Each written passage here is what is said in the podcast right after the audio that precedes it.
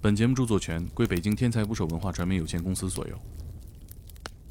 只有这辈子，没有什么前生来世，只有这一辈子。就是你之前你们俩不会碰到，之后也没有下一世，也不会再碰到。嗯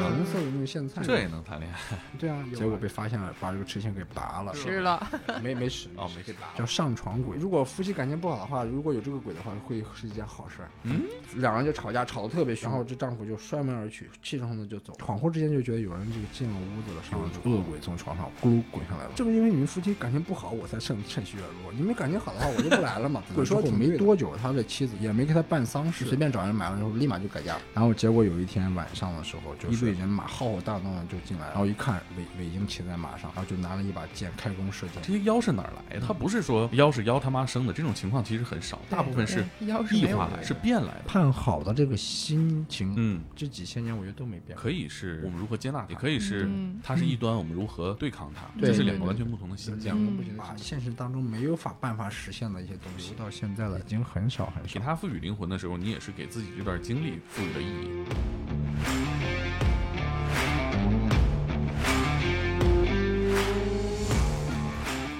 请点击订阅我的播客，拜托了。道可道，非常道。打捞最带劲的职业故事，这里是天才职业，我是猛哥。这期的嘉宾呢，依然是中国妖怪故事全集的作者张云，他用十年的时间整理了古代所有妖怪题材的故事。我们和他聊了中国古代妖怪与人类的爱情、婚姻、家庭，这是我们聊天的后半场。上期我们说到了古代各种动物妖怪和人交往的故事，从青蛙到鱼到狐狸、刺猬，甚至是蜜蜂。这期我们谈到了除了动物，还有很多和人类生活很近的东西，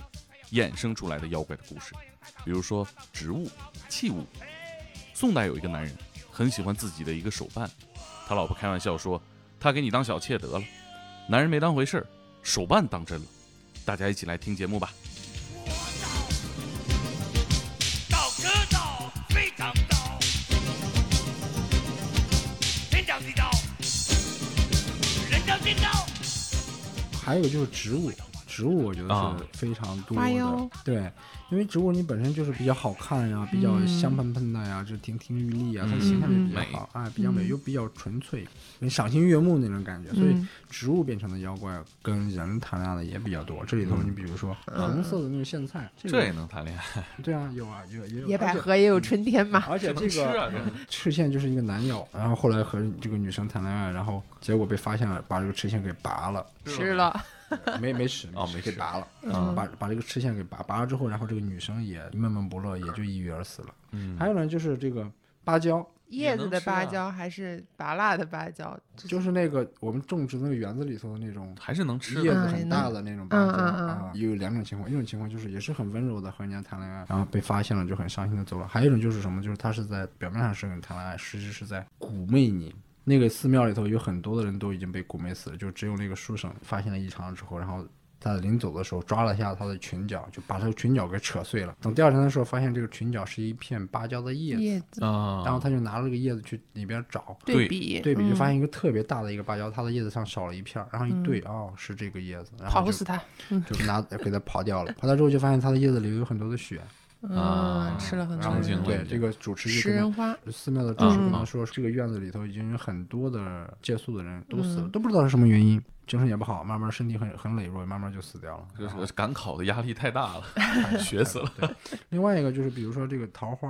啊桃桃木桃花啊妖对，嗯桃花妖、桃木妖这个比较多一些。另外还有这种我们说这个杏，还有这个桐树等等，这些是植物比较多的。嗯但是这个植物里头，我发现就是还是挺好看的。嗯嗯，还有一种妖就是离我们的想象稍微有一些远，就是什么，就是就是山石，包括泥土，包括金属，像这种东西成了这个晶，我们叫晶了。啊嗯，包括我们用的器物，就家里边用的器物。嗯，比如上次我们聊到的烟笼，对对对对对，嗯就这种器物也能变成妖精、妖怪和这个人类谈恋爱。我觉得有一个妖怪就是特别逗。人在家里做迎娶白富美，就这种感觉，你知道吧？是什么故事？这个妖怪名字叫银精，就是银白银的银。宜春郡有一个人叫张仪，他家里面非常的孝顺。你要古代到了一定的地步，比如说开枝散叶了，对吧？按照官府的这个规定，你是要分家的，你啊分了几家，然后每一家可以重新的纳税，这样税才会多嘛。对，鼓励你分家。对嗯但他们家就几辈子都没有分过家。有一天晚上，就有一个妇人，年轻貌美，特别漂亮，然后还带了一个小的一个侍女一起，哎，就上门要求留宿。这故事开头 可对这啊这我们小时候常看这类故事啊。啊， 人家来留宿，可能也是因为赶路或者是怎么着，嗯对吧？打扫打扫房间呗，然后就让他们俩睡一下。他得去问一问人家，毕竟是个家主嘛什么的，嗯对吧？结果就是发现那个床上明明是两个人嘛，对吧？这些两人搭个话啊什么，也是那种郎情妾意的，想趁这个机会发展发去展哎，发展发展。嗯结果就发现不对，啊他床上怎么一躺着也不动，问话也不答应了，这咋回事呢？一把这个窗纱一掀开，就发现什么呢？两个银子做的人，每一个哦重千八百斤啊！从此之后，这家就成了富贵之家。 嗯，为什么啊呢？把它卖掉了吗？那肯定是把银子对吧？练了， 练了。古代人认为就是金属这个东西，尤其是金子、银子嗯还有铜钱，因为它和人这个接触的多了，或者它吸收的灵气多了，它就会对变成妖怪。或但嗯是者变成了法器。对，就我是觉得可能真的是因为他们家家风比较好，这个张仪人还可以，所以妖精就主动自投罗网自投罗网到他们家里去，嗯相当于给他一个回报吧，我觉得一个奖嗯励吧。除此之外，我们说这个鼓，就是我们敲的大鼓，啊嗯，也会变成妖怪去和人类谈恋爱。嗯，那得多吵啊！天天跟你唠嗑，什么咚咚咚 咚咚。这个鼓也是这个读书人到一个庙投宿，嗯，然后呢就发现一个特别漂亮的一个女生，去接近她吧，各种的方法去撩去她对，去撩嗯她。这个读书人是一个非常的正人君子，我在读书呢，你在这边干嘛呢 你？然考后试压力很对大， 对，然后后来这个女的她实在受不了，就拿了一支笔蘸着朱砂，就红色的那个，嗯嗯嗯，在脸上划了一刀。那女的就大叫一声就消失了。第二天的时候，她去发现庙里边那个啊鼓嗯一面鼓的上面划了一刀，那个就把这个鼓打碎了。结果打碎之后，发现那个鼓的里头有很多的人的骨头，哦就已经不是第一。一次了。还是要吃人的。另外，我比较喜欢的一个器物叫美人图画儿。嗯啊书画啊，这画嗯也出来和人家嗯谈恋爱，我觉得这个故事挺好玩的。嗯这个故事是唐代的一个记录的故事，发生的是南北朝的事儿。就有个人叫崔子午，他的外祖父是很有钱有势的，是扬州的刺史，对吧？省部级领导了。嗯，对，嗯地方最大的官儿。对他到他的这个外祖父家里面借宿，夜里边就梦见一个女子，哎，嗯两人谈春梦谈情说爱， 对。然后这个女子说：“哎，我是龙王的女儿，而且长得好看，也很高雅的那种。小龙”女。对，小龙女。嗯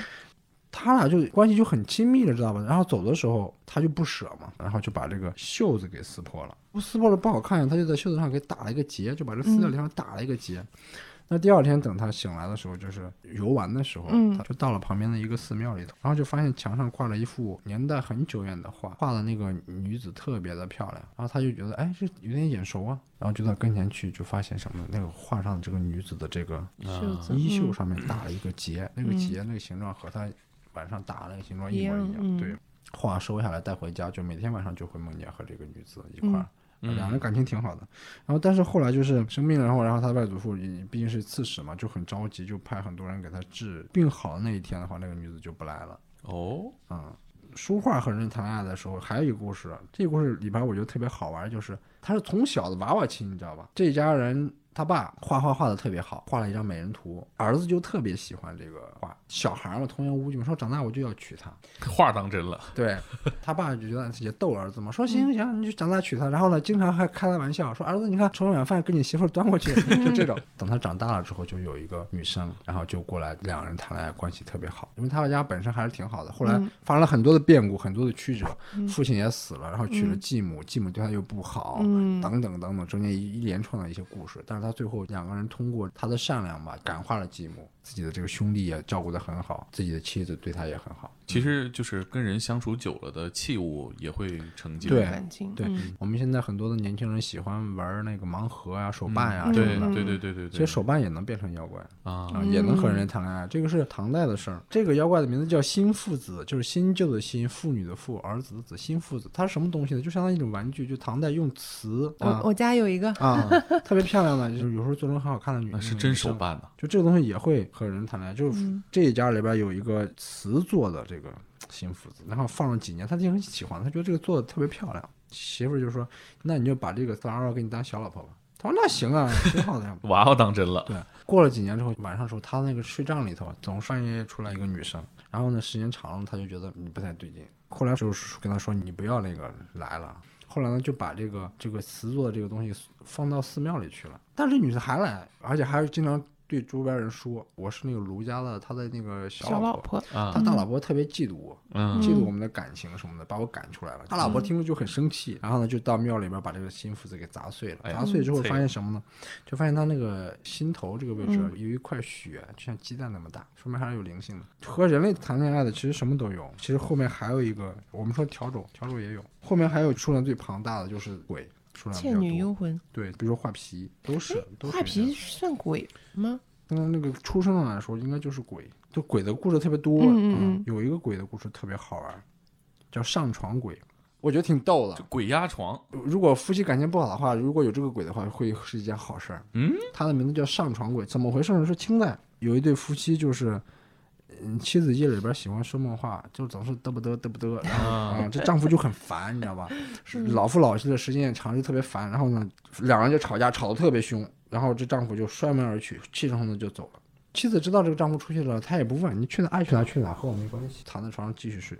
恍惚之间就觉得有人这个进了屋子了，上了床了，她就以为是丈夫。结果这家伙上了床之后也没有声音，也没有动静，总感觉和平时丈夫那个老夫老妻了嘛，嗯感觉那感觉不一不样一样。嗯然后去一摸他，就发现他全身冰凉，然后就开始喊救命。然后这个时候邻居赶紧跑过来一看，哦，看见有一个恶鬼从床上咕噜滚下来了。正因为你们夫妻感情不好，我才趁趁虚而入。你们感情好的话，我就不来了嘛。 鬼说的挺对的，你们俩夫妻的如果感情好的话，人家能对啊上你们床吗？不就求个空档吗？那个丈夫说琢磨琢磨也是，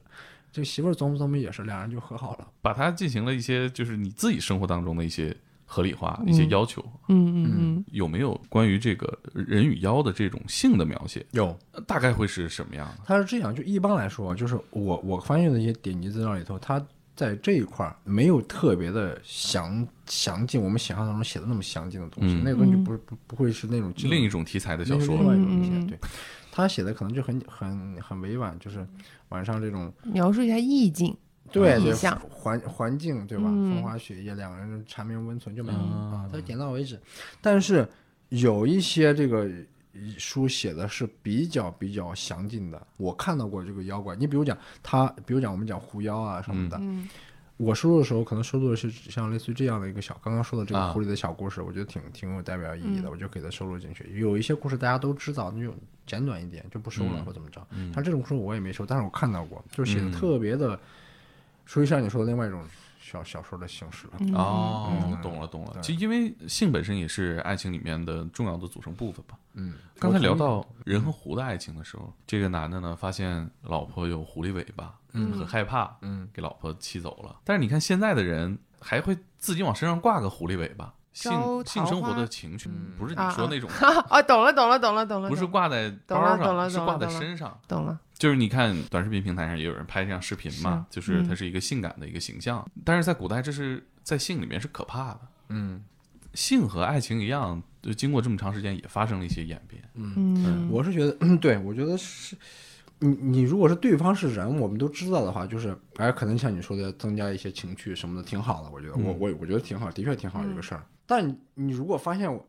你转过来了，就我我朝夕相处的人居然是一只狐狸，那你是很害怕的。他可能就觉得那那只尾巴对他来说是一个而打且开了一个，我觉得你怎么知道古代人他平时不会在自己身上挂个尾 巴呢？哎，也有可能哎。可是他写出来的是一个鬼故事，所以他不能那么写。但是你说平时在日常生活当中，他们就没有情趣吗？其实古代人的那那个那个情感方面的夜夜生活、啊啊性生活，它的这个丰富多彩是我们是想象是不到的是。就我觉得很多的东西，他们那个时候已 爸爸经的有快乐了。你对想象对，不包到。括对对对男性性器官形状的性玩具，对对对在对古代也对是对很非多常很多时候都出现过。对嗯对对嗯，而且我记得原来看那个明清小说的时候，就是他们写就是椅子呀，或者是一种专门的那种那种那种是是那种设设备啊，嗯它都有，是，嗯是而且它是非常的先进，就是公共驴，对嗯，而且它的这个这个功能啊什么的还特别多，就是你觉得挺好玩儿。就那个时候，其实可能一些技术啊、科技也达不到现在这个高度，但是相关的领域，我觉得都会有一些东西，就是嗯，是。都你会说关注到。呃，刚刚提到手办啊、娃娃啊什么的，其实也是在人生活当中，他跟你相处的很近，它其实是一种为了情趣存在的，可能呃不只说性情趣吧，嗯生活嗯情生趣活存下在，去，对对，它它它成精了。对嗯，哎，反而是你说像哎这个东西成精，似乎也是一个很好玩的事情，对，就是对它跟你本来就有一种情爱关系。对嗯我印象当中，像器物这种东西啊，你说的那些方面没有太好私密的地方，因为我是觉得就是什么，就是他们写写写这帮这个典籍的志怪典籍这种，嗯他毕竟是读书人，这个思维还有尽一管、个就是尽管他们觉得就是这个像志怪这种东西嗯可嗯能嗯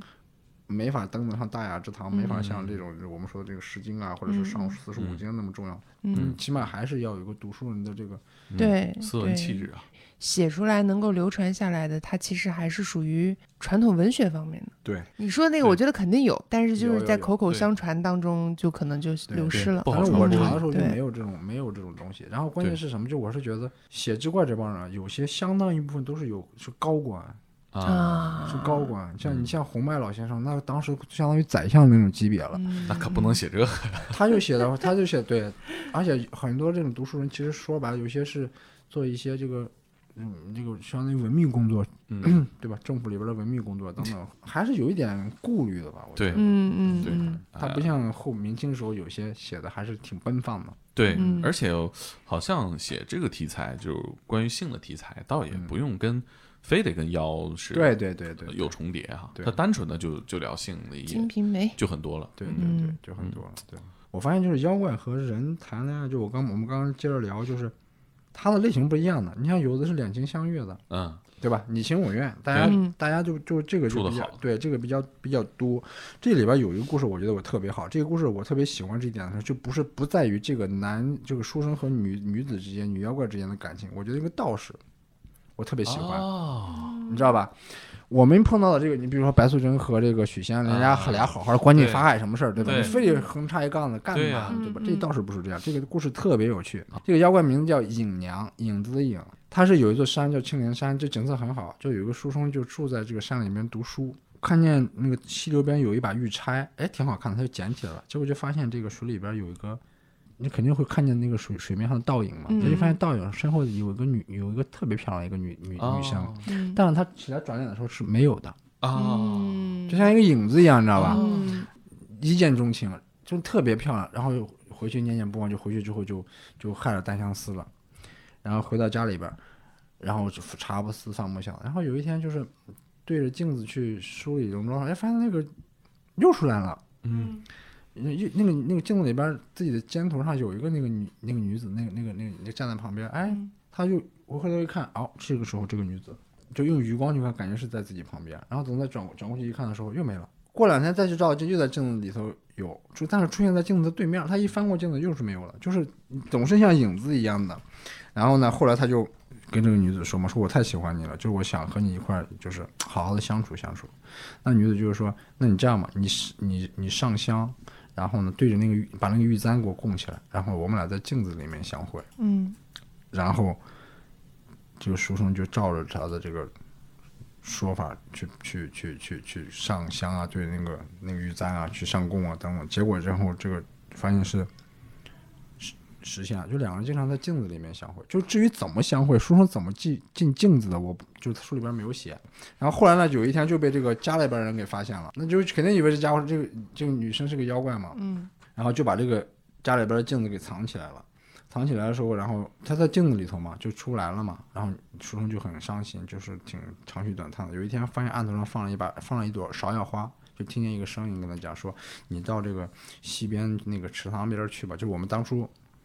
遇相遇那个地方、啊，我要和你告别了。”就是家里人也不同意，对吧？嗯然后他就很伤心，就告别之后，就到那边也听到这个声音了，说我们再见吧，然后不要再见了，什么类似这种。结果这个书生回来之后就更伤心了呀，然后就茶不思饭不想，眼看着就要死了，然后家里没办法就请了一个道士。这个道士我觉得特别逗，道士说你那个跟他这首先把他们家长批评了一顿，说对吧，你不管是什么样，人家的小两口你恩恩爱爱，你情我愿的多好呀。然后家长家长就说那不对呀，那那不是一个人呐，对吧？就是个影子，嗯整天在镜子里头，俩人嘻嘻哈哈的，能有什么好事儿？他说嗯不是，他说你那个书生啊，你们家儿子前上辈上辈子是一个书，是一个也是个书生，然后呢，经过邻居家的时候，那个邻居家有一个女儿叫影娘，然后呢，就是把玉簪吊在窗户下，才拾起来，然后两个人就相爱了。啊后来呢，就是那个女子就去世了，女子去世之后，然后你们这个情缘就就已经了了。这一辈子的时候，那个他又过来找你，就是程序前缘。这个道士就给了那个书生一个小瓶，然后呢，就是中间还做了一些一些法事什么的，就是到最后，这个道士把这个他们俩这个书生的命也救活了，然后把这个影娘的这个也接也也接回来了，也变成了一个正常人了，就是正常的身体了什么的。然后两人就幸福的生活在一块儿，家长也也没有反对。就是我觉得这个倒是和我接触当中的妖怪的这个身份出来的，对这个身份出来的这个道士的身份的话不太一样。嗯，很多道士像我们刚刚之前说的那个东仓使者等等，像这种妖怪，他倒是出来是降妖除魔的。对，嗯我不管你是是好消灭的。对我不管你是好是坏，我就一定要把你干掉，就是因为你是妖怪。嗯，但这个倒是不一样，这个倒是我觉得是挺有趣的一个道士，他觉得这是小两口挺好的，对吧？对，你们家长别横插一杠子，然后还想办法去用自己的这个修为，用自己的仙丹，用自己的丹药，去把这个影娘呢变成一个活人，然后让这两个小小两口很幸福的生活在一块儿。两情相悦类型的，嗯还有一种就是这种单相思的。嗯单相思这个还是故事很短，但是特别有趣，是近代的，因为比较早了。近代干宝的《搜神记》里边记载的，这个妖怪叫水儿，就是零陵太守有个太守，挺大的一个官了，有个有个闺女，她就特别喜欢一个书吏，就是那个书吏就相当于刀笔小吏嘛，就是这个府里头啊很嗯文书，有文书，对，她就很喜欢，但是因为身份不一样，她是太守的闺女啊，她只能就偷偷的去暗恋她，去喜欢，但是家长她肯定她也知道，家长是不可能让她去。嗯门不当户对，不门不对当户不对，京东那个时候很讲究这个的。然后呢，太喜欢他了，然后就单相思，然后就有一天做了一个很奇怪的举动，他说跟他家伙说，那个他刚刚那个杯子刚刚喝完水，然后你把那杯子拿过来吧。他把那杯子拿过来，他就把这个他那个书吏喝刚刚喝过杯子那个水给自己喝下去了。结果呢，就怀孕了。啊，嗯，这从性教育上可不能这么讲。对、 结果就怀孕了。然后呢，等生下来的时候就生了一个孩子，啊，生下来这个孩子，然后太守那个太太守就让人把这个孩子抱出门扔了。嗯啊来来路路不不明明，嗯然后呢，结果没想到就是刚报上门，这个书吏就从外面外面进进家门进门子了进门了，因为然后这个小孩啊就站起来摇摇晃晃的就往书吏的怀里开始钻，啊亲有骨关系吗？嗯亲骨爸爸，这个这个书吏就就就下意识去抱，结果到他嗯怀里边啪了一下就变成了一地的水，啊，就他就叫他水儿嘛，嗯变成一地水，然后书吏就开始问说到底是怎么回事儿，怎么什么情况？然后这个家长就给他跟他讲，这个这个这个太守的女儿就跟他们讲说，我是因为当初喝了你剩下的一一半杯水，啊，发生这些事儿。然后这个时候就是太守这也才知道原委，说自己自己的姑娘不是那种，水性杨花对嗯的，，他是他是真真的是挺喜欢这个书吏的。然后太守最后就破例把自己的姑娘嫁给了这个书吏。等于说这杯水这个妖精，对它是个是红娘，对，她是一个嗯红娘，就我觉得这个是属于这种单相思，但是最后也能够通过妖怪给给给圆满了这么一个故事。还有一种就是还有一种就是强迫性的，啊，就是人家掳不乐意掳走了，嗯人家不乐意，然后你你非得对吧？罢工影响工或者怎么着的那种类型，这种类型也有，而且这种类型还挺嗯很多的的。。你看《西游记》二十五集有多少集都是唐对，还僧挺师傅多的。被这妖个怪挺多抓的走对了对，对还有一种就是那种始乱终弃型的，这种像像像陈世美这种型的，这种这种比较多。而且我觉得里边有一个挺好玩的，就是女陈世美，这个这个鬼叫木鬼。也是《洛阳奇谭记》里头的一个故事。洛阳里边就是有一个很大的一个寺院叫开善寺，它原来是一个叫韦婴的住宅。就古代人经常就是我家里面，特别是大户人家，我经常整个的把自己的家宅捐出来做寺庙。啊，这个是一个很大的一个寺庙。就韦婴这个人很有钱，他很早就死了。他这个死了之后没多久，他的妻子就没有，也没给他办丧事，丧事都没办，直接就是没公开公开的那么大大操大办，就随便找人买了之后立马就改嫁了。改而且改完嫁之后找了这个男的，然后俩人还住在原来的这个韦婴的宅子里头去。然后结果有一天晚上的时候，就是院子外面非非常大的嘈杂声，然后一队人马浩浩荡荡的就进来了。然后一看，韦韦英骑在马上，在外在这院子里面高喊，就跟他媳妇儿说：“说你这个家伙忘恩负义，根本就不顾我们夫妻的这个感情和情谊。然后你做出这样的事情，然后就拿了一把剑开弓射箭。”这个时候，这个发生这件事情之后，然后他的妻子就很很害怕，然后没办法，就是什么，就把这个整个的这个这个宅子什么全部都捐给捐出去，做一个做一个寺院了。就这么一个故事，就是就是他嗯夫妻之间有些时候出现这种事情的时候，始乱终弃的时候，也得去宣示一下他的态度的这么一个、嗯一个木鬼。对，嗯爱情还没有完结，对没有好好结束，对，就后来你包括他射箭的时候，家里的仆人也去打他，就发现那个尾鹰掉在地上就变成一块木牌，啊啊，所以就排很位对排位，就是他木鬼嘛，就是这个原因，嗯就是嗯其实他也是会有，就是夫妻感情也会到这个地步的时候，他也是嗯有反应的。对，另外还有一些就是专门迷惑人的妖怪，就是通过一些嗯像迷香一样的东西或者什么的，就是他你看不到这个妖怪，但是立马就被他嗯蛊惑过了了、嗯虏获了也有。然后还有这种好聚好散型的，就是好聚好散，对，刚开始我们俩都挺好，然后呢你情我愿的，然后呢中间发生了一些波折，对你对我也怀疑了，我对你也那个了，你在外面有别的妖了， 对啊，走，拜拜了。嗯哎你你也好好的，就类似这种好聚好散型的也有，就是类似介于这几个中间的这种都有。你说刚开始我们说的这种十分钟气的，但后来又接上了，你知道吧？就通过有嗯有一件事，有些事情又给接上了，又又再去签约，就类似这种挺多的。就这几个类型是最基本的类型，但是有时候会。两个、三个，甚至有时候一两个掺杂在一块儿，这故事就更曲折，这往往都是明清小说喜欢干的事儿。啊嗯，复杂了，对对对，有几个题外话吧，我觉得还挺好玩的。这个第一个，我是觉得就是怎么样，就是别低估女人的嫉妒心，我觉得这是我的一个强烈的感受。原本不可能发生的事情，就是因为你嫉妒心，有的时候嫉妒心会让人变成妖怪。嫉妒使人面目全非。对嗯就是它中间有一个就是叫龙天王，这个是梁武帝的皇后，是梁武帝的皇后。这个皇后的生性就很嫉妒，当时那个还没办，刚登基嘛，没给他办册封嘛，然后嗯梁武帝又喜欢几个小妃子啊什么的，性格比较刚烈，就嫉妒心很强，然后就直接就跳到这个。宫里的一口井里边去了，跳到井里边之后，就发现里边变成一条毒龙，就是它喷出来很多的这个毒气，烈焰冲天，然后没办法，梁武帝就封他叫龙天王，啊，啊，就他就变成了妖怪。还有一个妖怪也特别逗，这个妖怪叫杜富金，啊、季富金，就是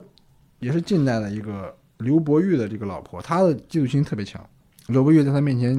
读那个《洛神赋》，他说如果能我如果能娶到洛神一样的漂亮的老婆，那真是太圆满了什么的。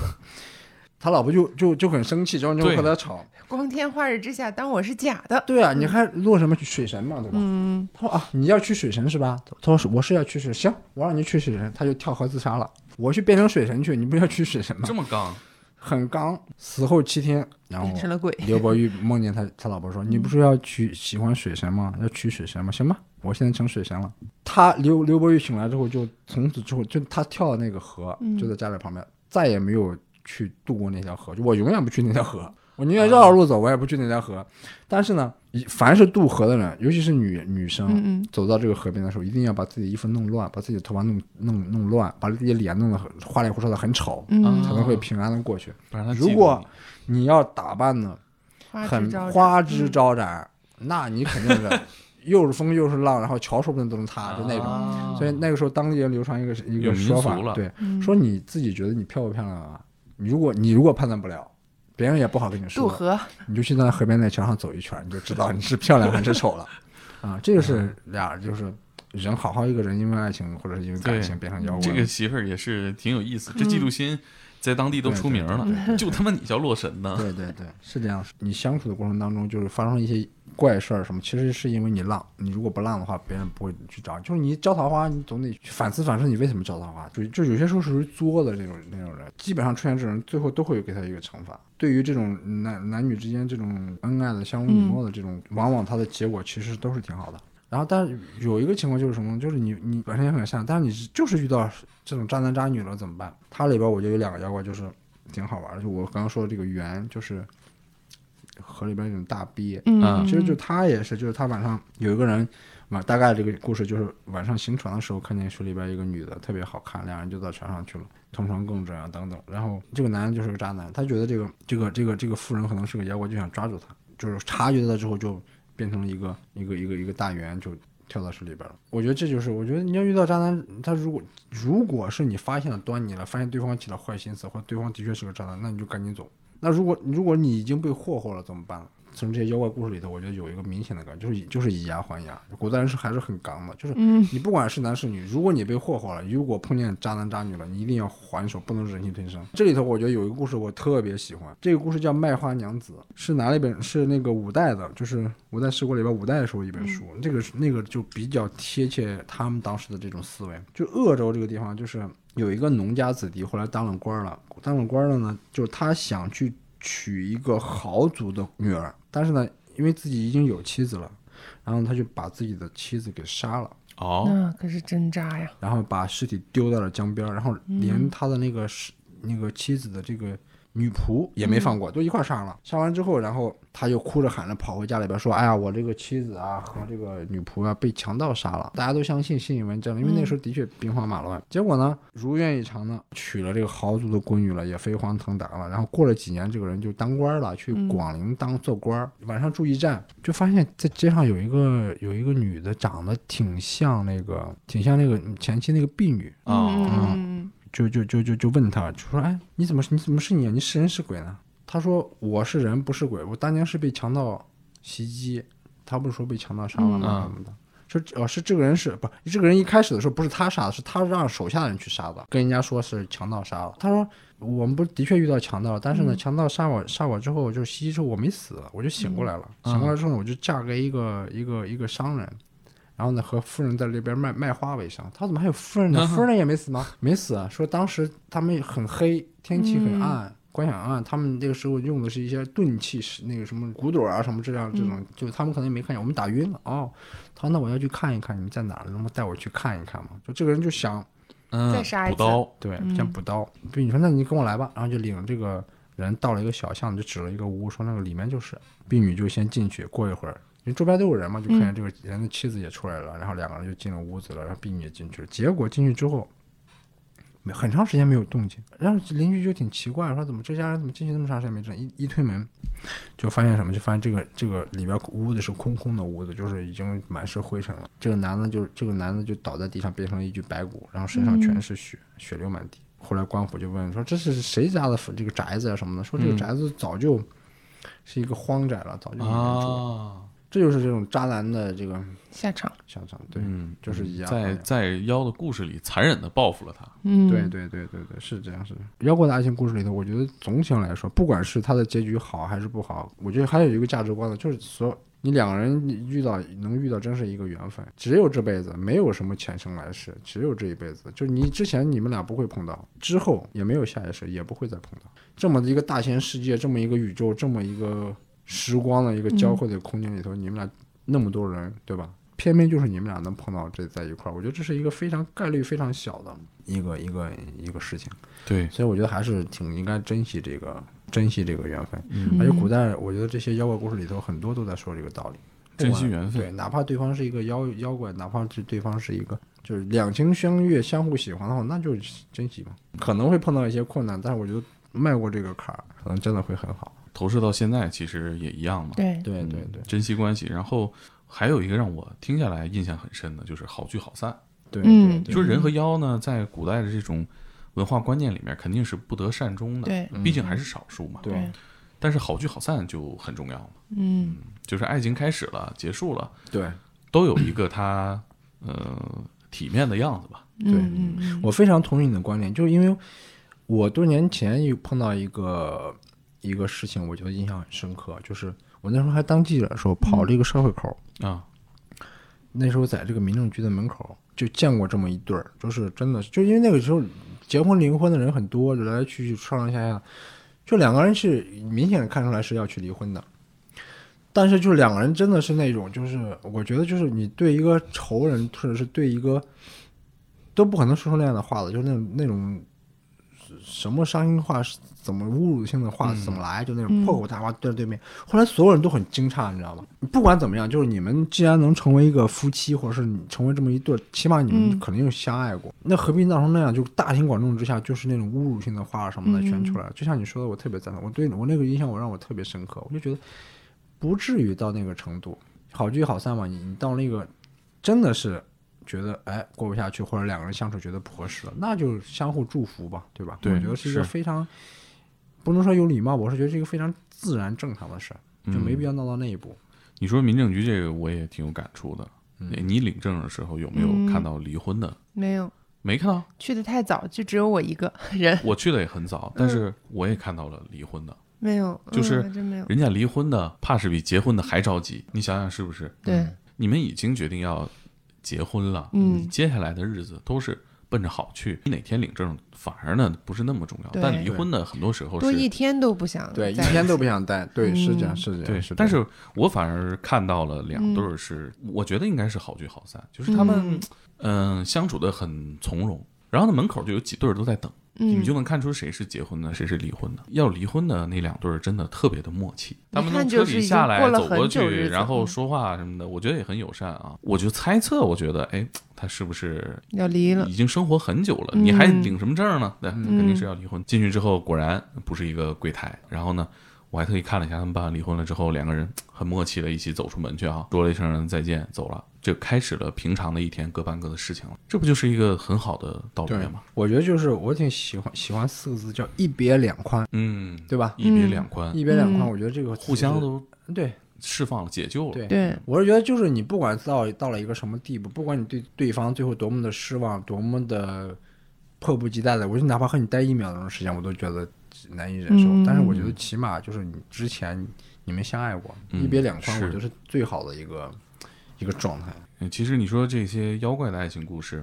最让人觉得可惜或者是残忍的部分，就是他们开始互相惩罚、互相报复。对，嗯，其实你爱情中也是一样，你们对，在一起好的时候，你都是奔着我们会越来越好、更好。但肯定，他你你是要往一个平淡的趋势走。但一旦进入到互相伤害、互相报复、互相惩罚的这个阶段，那你好就不是了。了，你刚开始相爱的时候，是你看到了对方的所有的优点，就你忽略了对嗯方的缺点。对，嗯，当你慢慢的在一块儿相处的过程当中会，那个优点会慢慢慢慢的消失掉，对然后对方的缺点会嗯暴很露出明显的来全部的暴露不出来断的出现。不断的出现缺对点，这是一个很自然的过程，就中间两人出现一些磕磕碰碰，是一些嗯吵架，甚至是觉得不合适或者怎么着，那就看你们对方在自己对方的心目当中有多重，嗯，对吧？是如果你觉得他对我来说还挺重要，我就是他挺喜欢的，就是我可以容忍到那个他所有的缺点，嗯什么的，我觉得能过得下去的话，我觉得那那那个时候可能会慢慢的会走向走向一个一个一个稳定的状态吧。他都会经历过这个一个打磨的过程，嗯是我你说他从他们两个的认知，从我觉得你是人，嗯，我们都觉得双方是人，对嗯一直到我发现对方是妖，对、嗯会出现两个截然不同的情对况，，关系就就是变我了，说的这个、嗯对。关系就变了。一种情况就是我发现你是妖，我忍受不了，惊恐打我死一定要搞你搞。另外一种，嗯我虽然发现你是妖，但是也挺好，我就是喜欢你，对，嗯我不管你是什么，你就是鬼啊、妖啊什么的，我就是喜欢你。那那我就我就可以和你很开心的一起对生对活，对，我们现代的这个当代爱情，很多王子变青蛙的故事，嗯就是你发现了他其实可能不是王子，或者他不是公主，呃，但是呢，爱情故事很多都是美好的，但其实你放到正常生活里面。你在发现了另一半有你忍受不了的缺点，或者你发现他在人格上和你和和你预想的不一样，嗯，其实就是这个阶段，你发现他可能不是人类，是妖，你们有本质上的不合，嗯你现在谈恋爱，包括在网上交朋友，大家有太多理由，你们可以合不来。我们可以瞬间因为喜欢一个动漫就好上了，对，我们也可以因为对我跟你一刀决裂两断了。但是那在妖怪故事里面，那反而是那些我能接受你是妖的爱情故事是美好的。对对对。嗯，我们是何尝不能接受对方跟我们的三观当中有些嗯我我不我一致非常同意，因为你两个人就即便是你是双胞胎，你在一个家庭里生活，你们的三观和你们的认知和你的教育也不可能一样的。对对，这是个会改变的东西。对，就是世界上它不可能有一个十全十美的，不可能有一个就是他身上有很多东西你都觉得挺好，但是他身嗯上没有你不喜欢的东西，我觉得这个是不可能存在的。对，嗯他一个人或多或少他都会有一些这种你接受不了的事情。而且你缺是点处在一个改变的过程中的。对，我觉得就是这种情况，可能就需要呃我我挺喜欢的一个人说法，就是其实双夫妻双方 在一块儿，可能更多的是在磨合或者在忍让，在退让，就是嗯，我退一步，你也退一步，我退一步，就是相互的包容。我觉得这是一个一个对很好的一个对我们种状提态嗯需要提高的啊，我觉得啊，不是改变对方的能力，对是包容包容对对方的能力。方的对能力。但是我我发现，可能我理解不是特别对，但我发现这个包容的能力，现在这个社会越来它的容忍度越来越低，它嗯不像以前那种，就现因在为很多人都就是动不独动因生为一件子小女事儿，嗯都是独生子女，对嗯对对他。没有跟同龄人从娘胎里生下来就每天相处，所以都是全家围绕着自己，嗯只是少了那种与别人相处的能力和经验。嗯，而且你对这个问题再往回退一步，不光是爱情层面上的话，好像现在的这种讨论各种话题的时候，包容能力也变差了。就我在想，这是为什么啊？就是嗯我们不能兼容朋友跟我们的理念是不一致的。对，我觉得现在呃，当代人获取知识的方式更快了。对，了解道理比你经历真实的生活来得更快。嗯，你还没有经历这些的时候，你就已经听说过很多道理了。不是有句话说叫“呃，听了很多道理，依然过不好这一生”。你听到道理，这个过程先于你真实生活了。对对嗯 对，你真实生活过，你就更能理解这个社会上的很多人和事儿，嗯你就不会用简单粗暴的道理去判断别人是人是妖。嗯对嗯我很赞同，我很我的我觉得是这样，就是我我一直有一个感受啊，其实，就我一直跟你跟跟你们说的，包括一直聊的，就是其实你看这些妖怪的故事，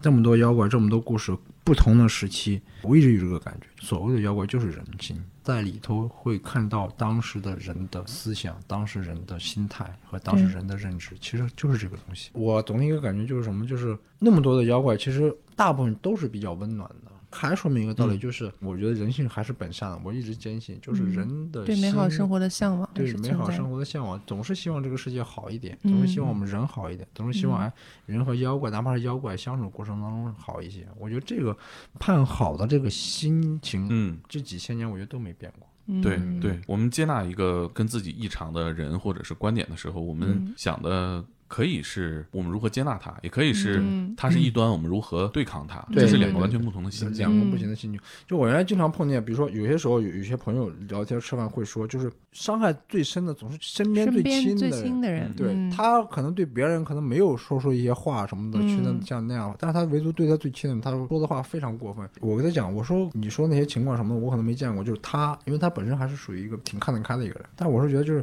你既然能当初已经决定在一块儿，就你为什么不能够再给对方一个机会，然后相互的再像你说那样去分析分析到底问题出在哪儿？就不用再用言语上，或者是用这种东西去，没必要。就是像，如果你实在过不下去，就好聚好散嘛，对吧？对，嗯如果你觉得哎还是在珍惜对方的话，那你就好好的去解决这个问题不就行了？我觉得现在基本上就是这样一个状态，就是现在整个一个社会节奏变得太快，我觉得是一个感情也得加快。像以前那种，我觉得有一次去新疆采访，在那个沙漠里头，那个时候那个通信不是特别的发达，现在都没有信号，当时就真的很纳闷儿，就是那帮年轻人大概也就十八九岁啊，他们也有女朋友啊，有的也也也想谈恋爱，就真的是写信。我当时那时候就很诧异了，刚开始工作的时候，我说哎这个年代还有人写信吗？他们真的就在写信。嗯但你那个时候就发现还是挺感动的，就是在他们的时间里，世界里头时间是很慢的。但是我觉得我在那待一天就度日如年，物质世界太发达不一定是一件好对事情，对节奏太快不是一件好事情。你现在能短时间内获取很多的娱乐，获取很多的认同，嗯，你也会短时间内获取很多的不认同和对嗯立的东西。留给大家思考的时间变少了，你没时间想，你就赶紧对对对，很快。陷入到各种感而觉。嗯且做决定的速度也非常快，我觉得现在是这样。你像我刚刚说这个沙漠里头这几个人，他他是一个班，也就四五个人儿，里边有一对儿就是男女朋友了，啊谈了很长时间哎呦了。那那俩，那后面两几个就是相当于光棍儿，你知道吧？嗯，嗯然后就特别羡慕这个，因为我印象特别深刻，我就问他们的情况，然后我说这个他们那个感情是怎么回事了？他说那个就那一对儿结婚了，结婚之后这个女生也就搬进来了。那后面有一对儿是有一个男生实在是因为坚持不下去了，就辞职了。他经过那样的一个环境，两个人还能在一块儿的话，我觉得这个感情就会比较嗯坚固。是，你说妖怪故事带给我们什么启发？就是我们可以观察这些妖是哪儿来的，嗯它不是说妖是妖他妈生的，这种情况其实很少，大部分是对妖是异没有化来的，对对对是变来的。第一期的时候我们也聊到过，说人有可能变成妖。我们其实放到现实生活里面，就是我们在接受无穷多的认同和不认同的同时，我们在改变嘛，我们在做不嗯对同的选择，在改变自己。对放到爱情里面也一样，你们是处于一个改变的状态。我我非常喜欢的一句话，就是别以为妖怪离我们很远，别以为这个妖怪就是虚无缥缈的事，就是像你说的，人有的时候会变妖。嗯对，就是当你的心态、当你的境遇或者当你的压力各方面的事情在一块儿的时候，你真的会产生变异。你像说这个有些家暴啊，嗯，对我，我挺讨厌这种事情了。像你说的好就好像也罢，或者怎么了也罢，就是家暴这个事情，我觉得是一个非常丑陋的一件事情。对你，你发现他跟你不一样，或者是他不能服从于你什么，你揍了他一顿，放到当代的生活里面，这就是异化的时候，你做的不是人该干的事儿。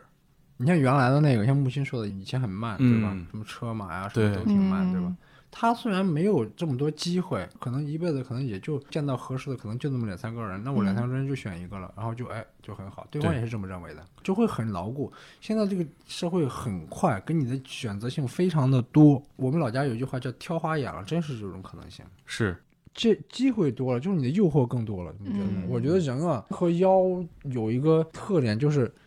人的受到诱诱惑的时候，就是很少有人能扛得住的。我觉得这是很可怕的，就是嗯，你说我是一个正人君子，或者嗯你说我是个吕佳慧，只是你没有遇到那个妖，没有遇到那个能撩起你 的人。关键时候，为什么有些人就能够守得住，嗯有些人就守不住这种诱惑？我觉得可能就是因为什么，就是因为你心里边知道有些东西在那儿。是我们的承诺也罢，或者我们要珍视的也罢，对是挺重要的。你说这个人与人之间一夫一妻，或者说这种爱情关系，已经发展了几千年了。嗯，但是信息密度如此之大的时代，人类就前所未仅有仅过了对二三十年，对，爱情之中的道德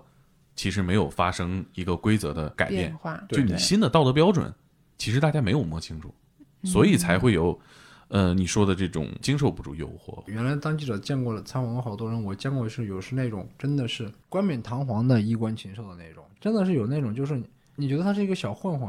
关键时候他说他真的是会做出一些让你肃然起敬的一些事儿，就人和妖啊都复挺复杂的。我觉得嗯没有比人心更复杂的东西了。就是我去西藏的时候认识过一个当地的一个僧人，就是我觉得他说一句话我印象挺深刻的，就是他说什么是修行？修行就是观察你的心。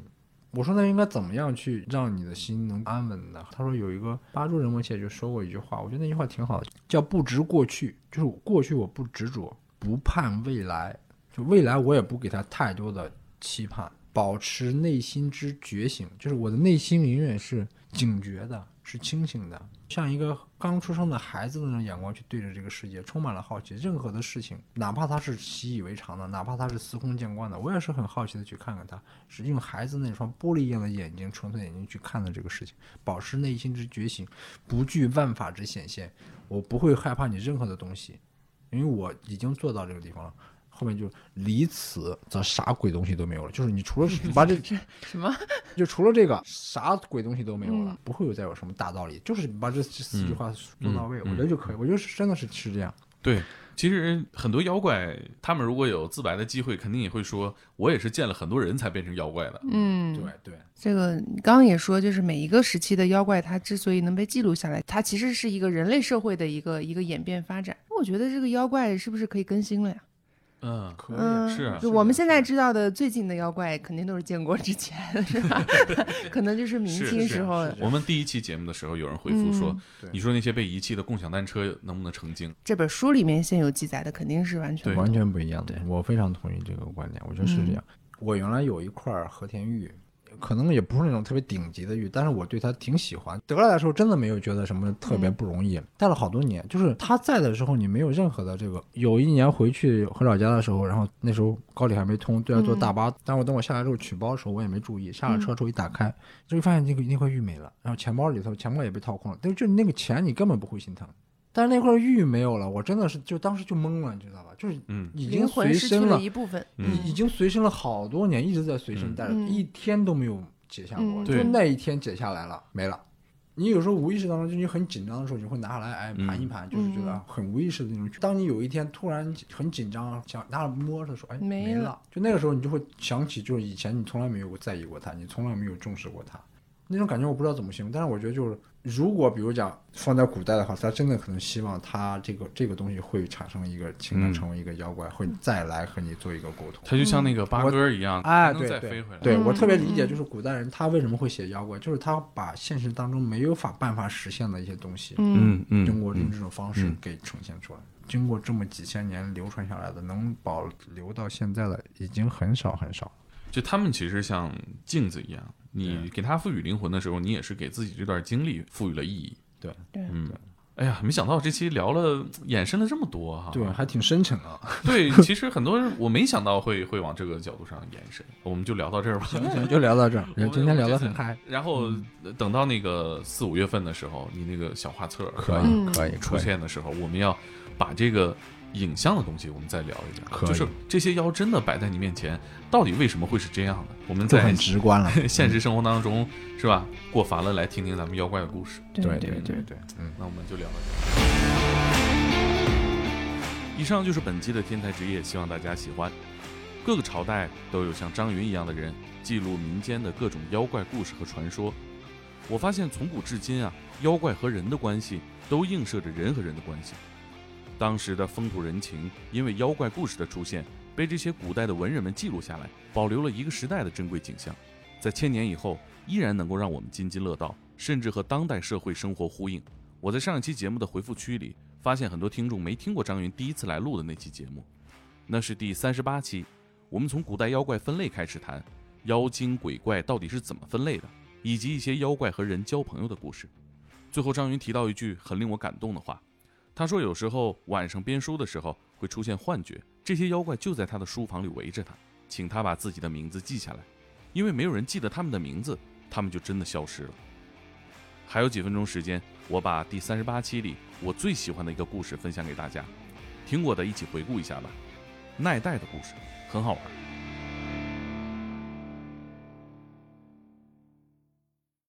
所以我比较喜欢的一个一个一嗯个一个妖怪叫什么呢？这个妖怪叫耐带。嗯耐带是什么意思呢？就是古代人穿衣服啊，这个衣服非常大了，不合身儿了，嗯非常臃肿了，就像一就一团一样的。嗯逛了逛了，对，这种嗯形态叫耐带。然后呢，为什么叫它耐带？就是因为它的形象和这个这个这种形态差不多，就是哦非常臃肿，有点拉。胯、啊。，对对对，是这个什么事儿？这是清代的一个事儿。清代这个人有一个人在沈阳当官，啊，当官呢，然后这个官衙里头啊，人家告诉他，他上任的时候，人家就告诉他说，这嗯官衙里头啊闹妖怪，嗯，说好几任的这个当官的都被 不被吓死的，也被赶跑的，扛不住啊扛不住。嗯说你这官衙你别住官衙了，说那那重新给你另一个房子，租一个房子，你在里头嗯住吧。这当官就很生气啊，说我是一个官员，有官衙我不住，我跑到旁边租一个房子，说我住还可以，那我平时审审案办案、审案子对什么的，呀你让我在民房里审案子吗？所以就 看着太不像了。对，，而且他说我是一个读书人，是吧？我还怕妖怪吗？ 还是个唯物主义的书生。然后就住进了这个官衙里头去。然后时间不长，果然闹妖怪了，就发生了非常不可思议的 事儿。然灵后异事件，对，有一天这个妖怪就现身了。这个妖怪长了什么形状呢？特别好玩儿。妖怪什么？它其实通体它是乌黑的，啊乌黑一片，嗯也没有手，也没有脚，就脸上有两个大眼睛，嘴巴长了一个像鸟嘴一样的，就是一一团的东西。所以为什么叫它奈代呢？就是一嗯团一样的啊一个嗯东西。但这个人他读书他不怕，你知道吗？嗯他不像经常那之他的前任，有的被吓疯了，有的被吓吓死了什么，他非常不怕，他就是妖怪嘛，然后就非非就训斥他。这妖怪跟见他气焰也这么嚣张，妖怪也有点 怕他。时间长了，俩人呢就正常相处了嗯啊啊。比如说他晚上去办公，然后嗯我可能过几天这个奈奈不出现了，哎，说这嗯这妖怪怎么这几天不来了呢？就是时间长了，妖怪就两人相对来说就比较融洽了。然后有一天晚上特别冷，外面还下着雪，这这这当官的在晚上在这办公呢，突然就想喝酒啊。外面又下着雪，出去又不容易，他手头还有很多的这个公文没有做，没有批完呢，所以他就跟奈奈说：“奈奈，你们能去，能不能去外面给我买一壶酒啊 太不像话了，这？”这个奈奈就人家 妖精也得有点尊严。对，那他就很好，就是点点头，哎，嗯他说这还行，他就把这个酒瓶子啊放一空酒瓶儿嗯放在这个奈奈的脑袋上，然后呢就拿了一些钱，就啊铜钱嘛，放在也放在脑袋上，这个奈奈就一蹦一跳的出去了，然后过了一会儿呢回来了，发现这个钱没了，那酒酒空酒瓶嘛，里边是满的，啊，买酒了。。所以呢，这以后从此以后，他有什么事情，他都让奈奈去干。嗯你要买一些什么什么什么东西啊，对吧？买一些，比如说买一些文具啊，啊买一些什么笔墨纸砚呀、买一些酒啊，买一些点心啊等等。这奈代时间长，发现这也是个挣钱的 活儿。 对，然后有特搞笑是什么，就是有一段时间，他慢慢就发现什么，慢慢发现就是城里头开始流，就是有一些流言了，说哦发生了很多奇怪的事儿，比如讲这个酒酒店的老板说，我这家里边这个酒。也没人买呀，就就是有一些酒，就他有他酒他是有有有有这个技术的嘛，嗯就有些酒突然就没了，嗯但是呢，不是我卖的，嗯，但是旁边有留着钱。然啊后另外一个长官可能说，我们家这个文具有几支笔没了，但是也有人给我留下钱，不知道谁买的，啊！就所就流传这种事儿。有个青楼说：“哎，我这边没接活儿啊， 不知道谁给我钱，昨天晚上。” 然后那个县县令说：“奈奈，你他妈斯托了是吧？ 嗯，所以特好玩什么呢？就是他就知道是奈奈的，啊当官的知道是奈奈，但是只有他知道，只有他和奈奈俩人知道。嗯然后呢，过了几年啊，这个当官的就要相当调于走什么了调走了，啊他调到福建去了。啊，福建离这个沈阳很远呀，对呀，他就跟奈奈说了，说我这个要调走了，说那个你路途遥远，对吧？你又是妖怪，我又我们俩这个人人和妖之间去吧，你不能说人家说带家眷上任，我不能带个妖怪上任吧，是吧？ 说 政府也不批这对个吧？，政府也不批，也不也不报销啊。嗯对呀，说那个就你就留在这儿吧，啊，啊，然后我们只能就是相当于天下没有不散的宴席，然后就此作别，然后俩人搞得很很伤心，他也很伤心，奈奈也很伤心。嗯结果呢，就带着家眷，带着妻儿老小，就从沈阳，然后就到了福建。这不得两年后了？对， 过了几年，然后这个人就非常的这个想念奈奈，为什么呢？因为这身边没有一个像对呀奈奈这么贴心的晚上能给他办事儿的人。对呀，你知这道吗买东西还方便。对，啊然后就非常想念他。然后有有一天晚上，哎，奈奈就突然出现了。哦，千里迢迢从沈阳跑到一路过关斩将，不知道发生什么事情。我觉得中间可能发生很多这种事情， 跑到了福建，啊从沈阳跑到了福建啊，嗯好远的路。这个当官就非常高兴，就把家里边的这个妻儿老小叫出来，介相互介绍。妻儿老小没见过奈奈啊，啊都吓坏了。然后他说：“你们不要怕，说这个妖怪奈奈啊和我关系非常好，在沈阳的时候我们俩就比较好 就帖子，了，就就铁哥们儿了，铁老铁了。”嗯然后呢，结果家里人一看奈奈，哎，别虽然形象比较吓人，嗯但是呢，奈奈的这个性格比较温和，对吧？嗯然后也比较可爱，然后时间长了，家里边人对这个奈奈啊，就相当于当当成自家人了啊，啊，当成自家人了，所以大人小孩都很喜欢，老人也很喜欢他，又听话又能干事儿。不光光是家里人，时间长了，连这个官衙里头这些这些差役啊什么都知道，师爷啊都知道了，大家都非常喜欢他。然后这种事情发过了有好几年，这个奈奈有一天突然就消失了，就不管这个人再怎么想念他，再怎么去想办法去找他，再也没有出现。这是这个奈奈的故事。嗯，没就等于说没有一个结论，他去哪儿了？对按照我的想法的话，我觉得可能是被人给除了，啊，就只能这一个解释，因为他和这个这个这个当官的关系那么好，而且他和周围的关系这么融洽，嗯对吧？做事情的过程当中可能会碰到有一些什么法天师啊、法师啊嗯什么的，就给碰到给除了。这个我觉得南方现在这种活动多一点儿哈，可能对在沈阳相对